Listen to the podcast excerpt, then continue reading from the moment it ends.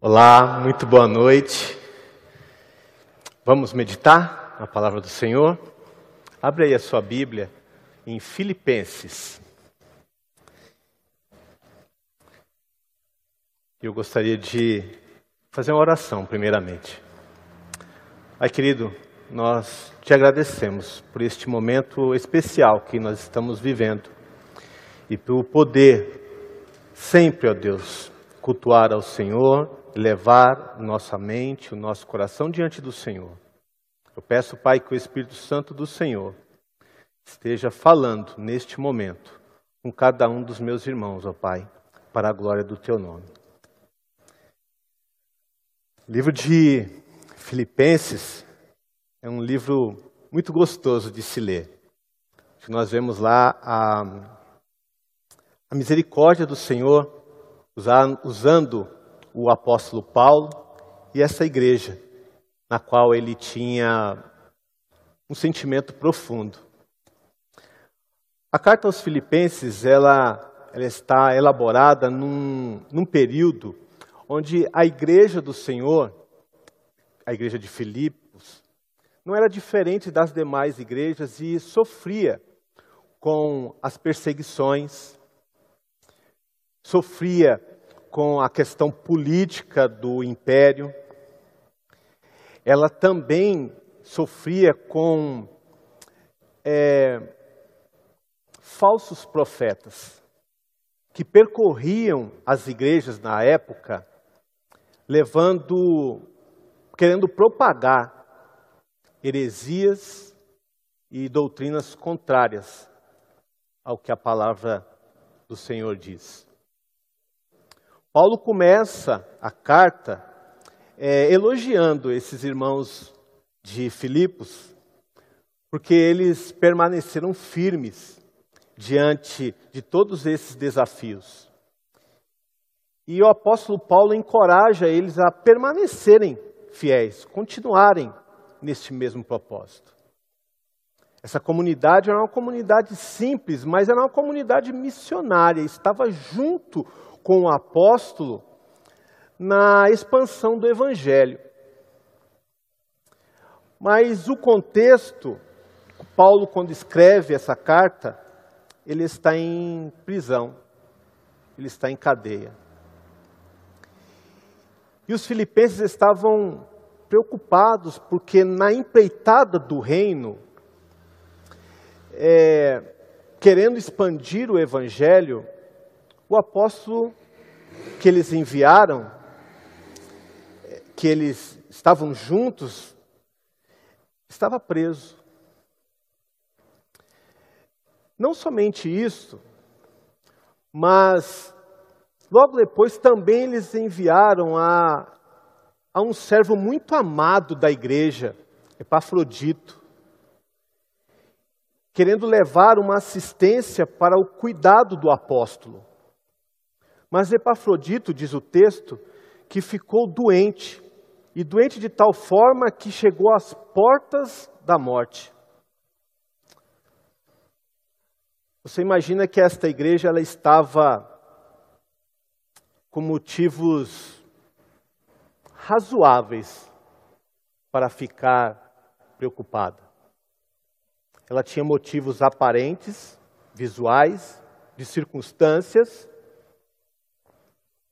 intelectuais que, olhando a situação, raciocinando de uma forma simples, eles viam que a situação era complicada.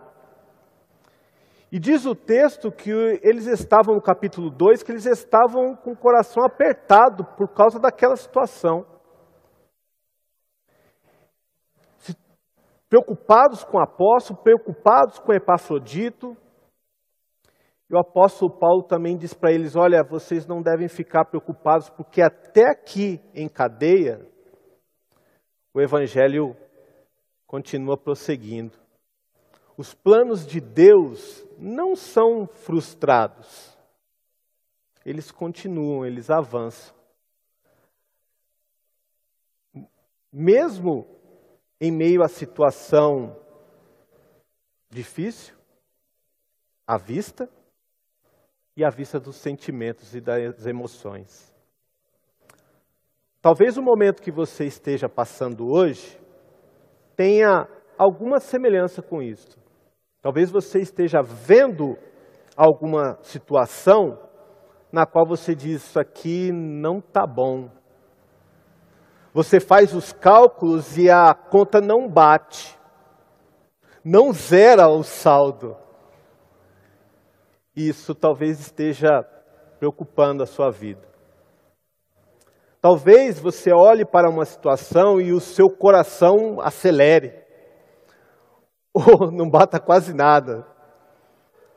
Sabe aquele frio na barriga, calafrio nas costas, a mão suando, sei lá. Pode ser que tenha algo que roube a sua paz. O apóstolo Paulo traz essa instrução para a igreja no capítulo 4. Ele vai discorrendo durante os primeiros capítulos esta, esse cenário, essa situação. Chega no capítulo 4, ele inicia no versículo 6 dizendo assim: Não andeis ansiosos de coisa alguma. Algumas versões trazem aqui, no lugar da palavra ansioso, eles trazem a palavra preocupado. Em, em outras versões, ele traz a palavra inquieto. Mas ele diz aqui que você não deve ficar inquieto, assim como os filipenses não deveria ficar inquieto, preocupado, ansioso com absolutamente nada. Difícil, né? Parece um desafio muito grande. Mas o rico é que a palavra de Deus ela é sempre verdadeira e fiel. E por causa disso, elas têm sempre a solução. É um mandamento aqui. Não fique ansioso. Não fique inquieto. Não fique preocupado. Mas ele dá o caminho para isto. Olha só. O texto continua. Em tudo, porém, sejam conhecidas diante de Deus as vossas petições. Primeira coisa você deve fazer, Deus conhecedor do que você está passando. Mas espera aí, Deus já não conhece? Sim, sim, Ele conhece, Ele sabe todas as coisas. Mas este é um processo para a restauração, para a cura, para a transformação das nossas vidas. E é por causa disso que ele fala para dirigirmos a Deus as nossas orações, as nossas petições.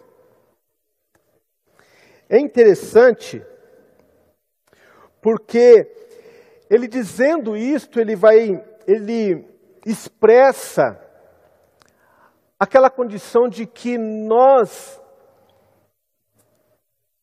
não estamos sozinhos. Nós temos um Deus que cuida de nós.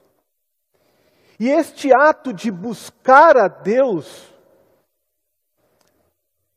trabalha no nosso íntimo o Espírito Santo, nos conduzindo para uma postura de dependência de Deus, e é isto que o Senhor quer. Ele quer que eu e você dependa dele e buscar a Ele, levar os nossos pedidos a Ele, nos condiciona, nos condiciona a isto, a depender de Deus, a esperar em Deus, e até mesmo para as nossas dimensões intelectuais, a dimensão emocional, serem trabalhadas também.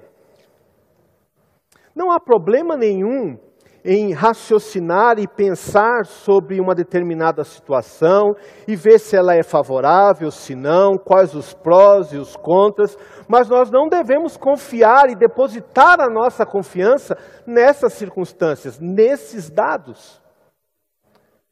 É natural termos sentidos, termos emoções e ficarmos tristes em algumas situações, de analisarmos outras, de ficarmos alegres com certas situações. Papai e mamãe são especialistas em, em ter aquele sexto sentido, que na verdade é a percepção. Esse negócio não está me cheirando bem.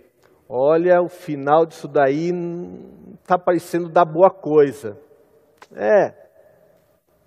Talvez tenha algo que, cheirando, né?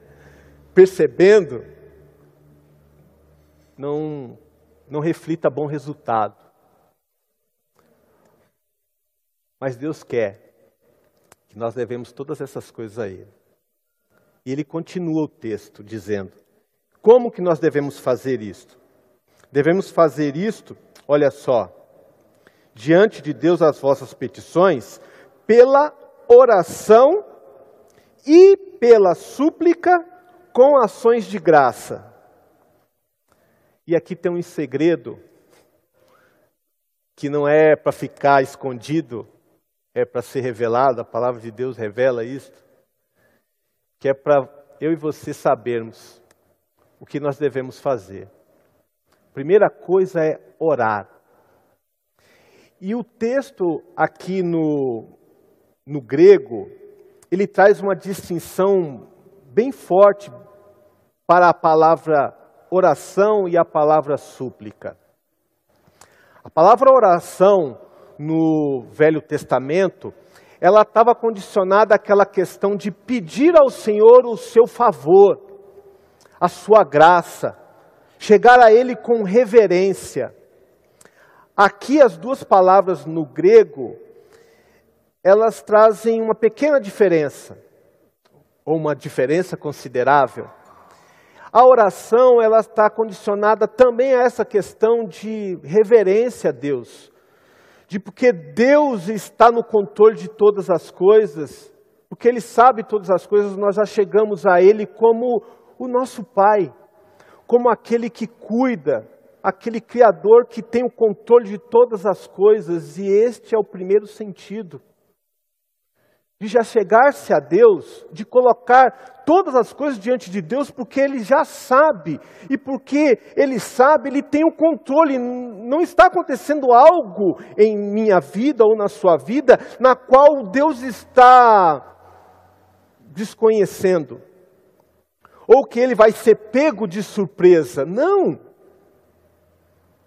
Então é preciso levar a Ele como um reconhecimento de que Ele já está olhando para mim e para você. Mas também tem a outra palavra, a outra palavra é a súplica. E súplica, aqui, é aquela palavra mesmo de se lançar aos pés de Jesus, de rasgar o coração, e de implorar ao Senhor. O sentido do texto está semelhante àquela, àquela história da mulher que busca justiça no juiz iníquo. E ela insiste, ela busca, ela clama, pedindo, pedindo por intervenção. A ideia aqui do texto é de se lançar aos pés do Senhor. É de rasgar o teu coração aos pés do Senhor, pedindo para Ele a misericórdia dEle, o favor dEle.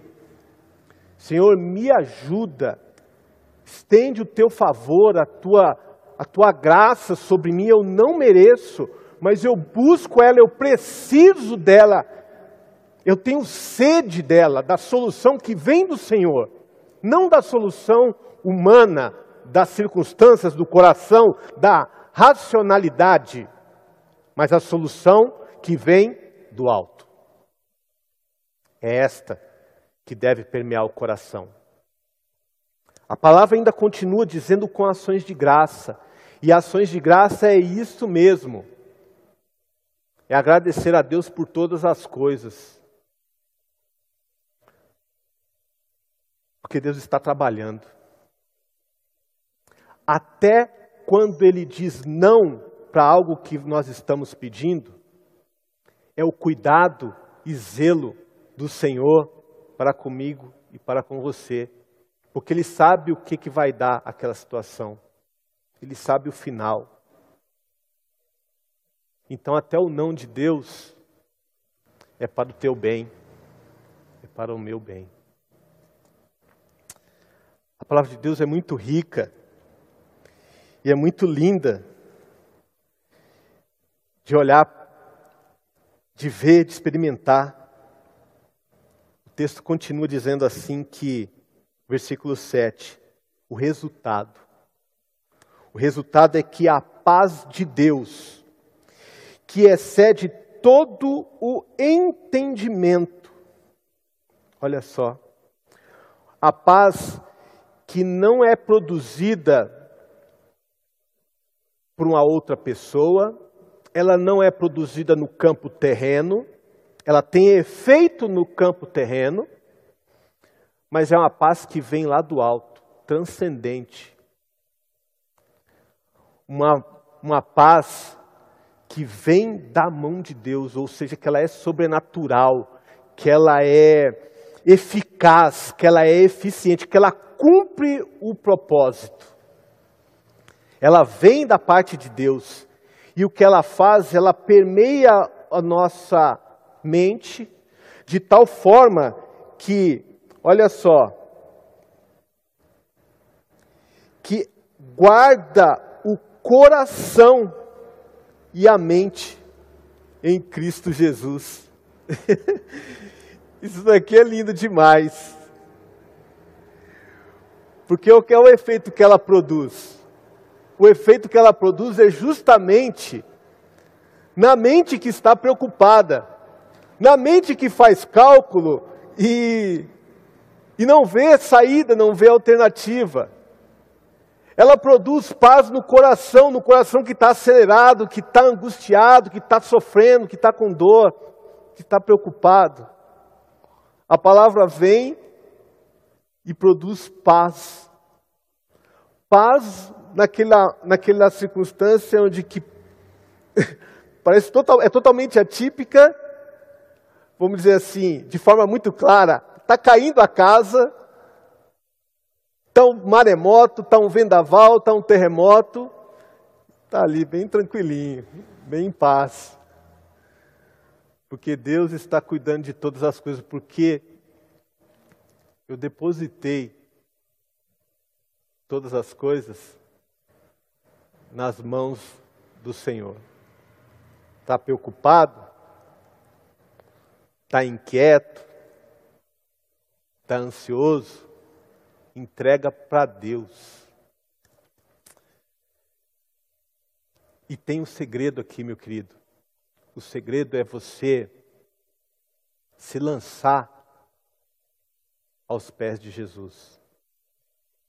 E eu quero dizer para você que isso aqui é um desafio. Há alguns anos atrás eu me vi numa situação semelhante. E eu estava preocupado. E você, você sabe o que eu estou querendo dizer. A pessoa que está preocupada, que está inquieta, ansiosa, toda hora ela está pensando naquilo. Toda hora ela se pega remoendo com as emoções à flor da pele.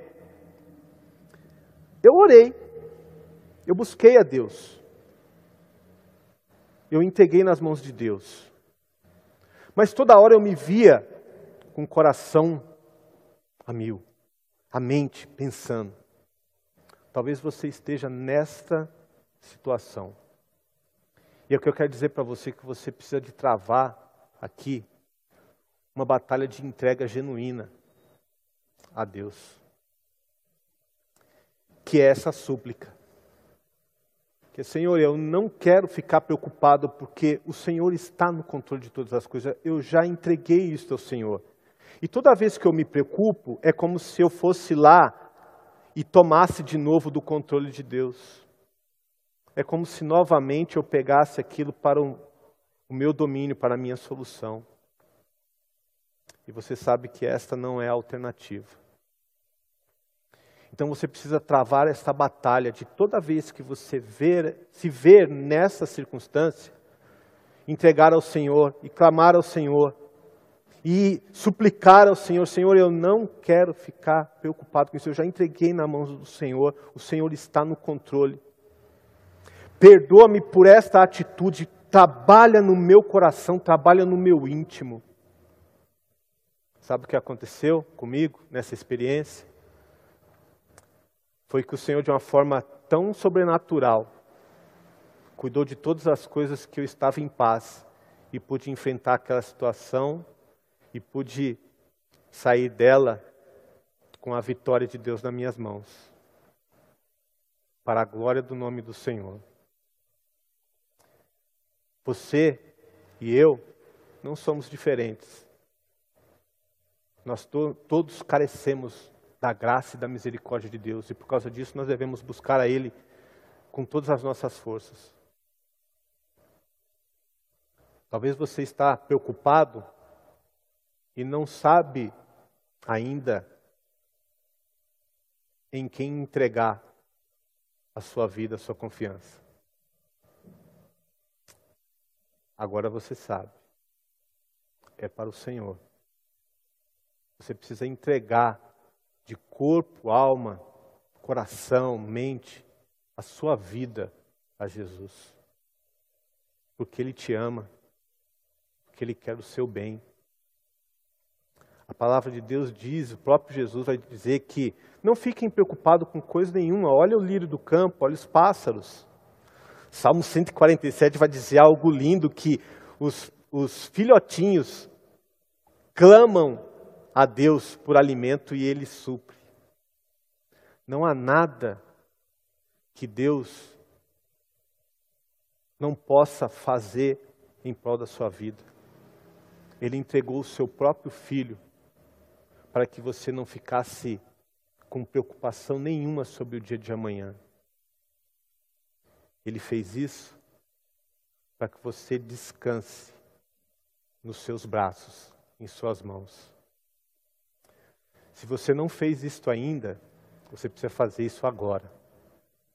Você precisa entregar a sua vida a Jesus agora. E eu quero convidar você a orar agora entregando a sua vida ao Senhor. E se você já é do Senhor e você está preocupado com alguma coisa, declara isso agora para o Senhor, que você não quer mais ficar preocupado com essa situação e que você vai fazer o, o máximo para deixar no controle do Senhor. Vamos? Pai, muito obrigado, meu Senhor, pela tua palavra tão preciosa. Essa pessoa, Pai, que está aqui junto conosco, Deus, cultuando ao Senhor, ouvindo a tua palavra, e que não é do Senhor ainda, está preocupada com tantas coisas, e que hoje decidiu entregar a sua vida ao Senhor. Eu peço, Pai, que o Senhor produza no coração dela, na mente dela, esta paz, esta paz que a tua palavra declara porque a palavra do Senhor ela é viva e é fiel. Eu creio nela.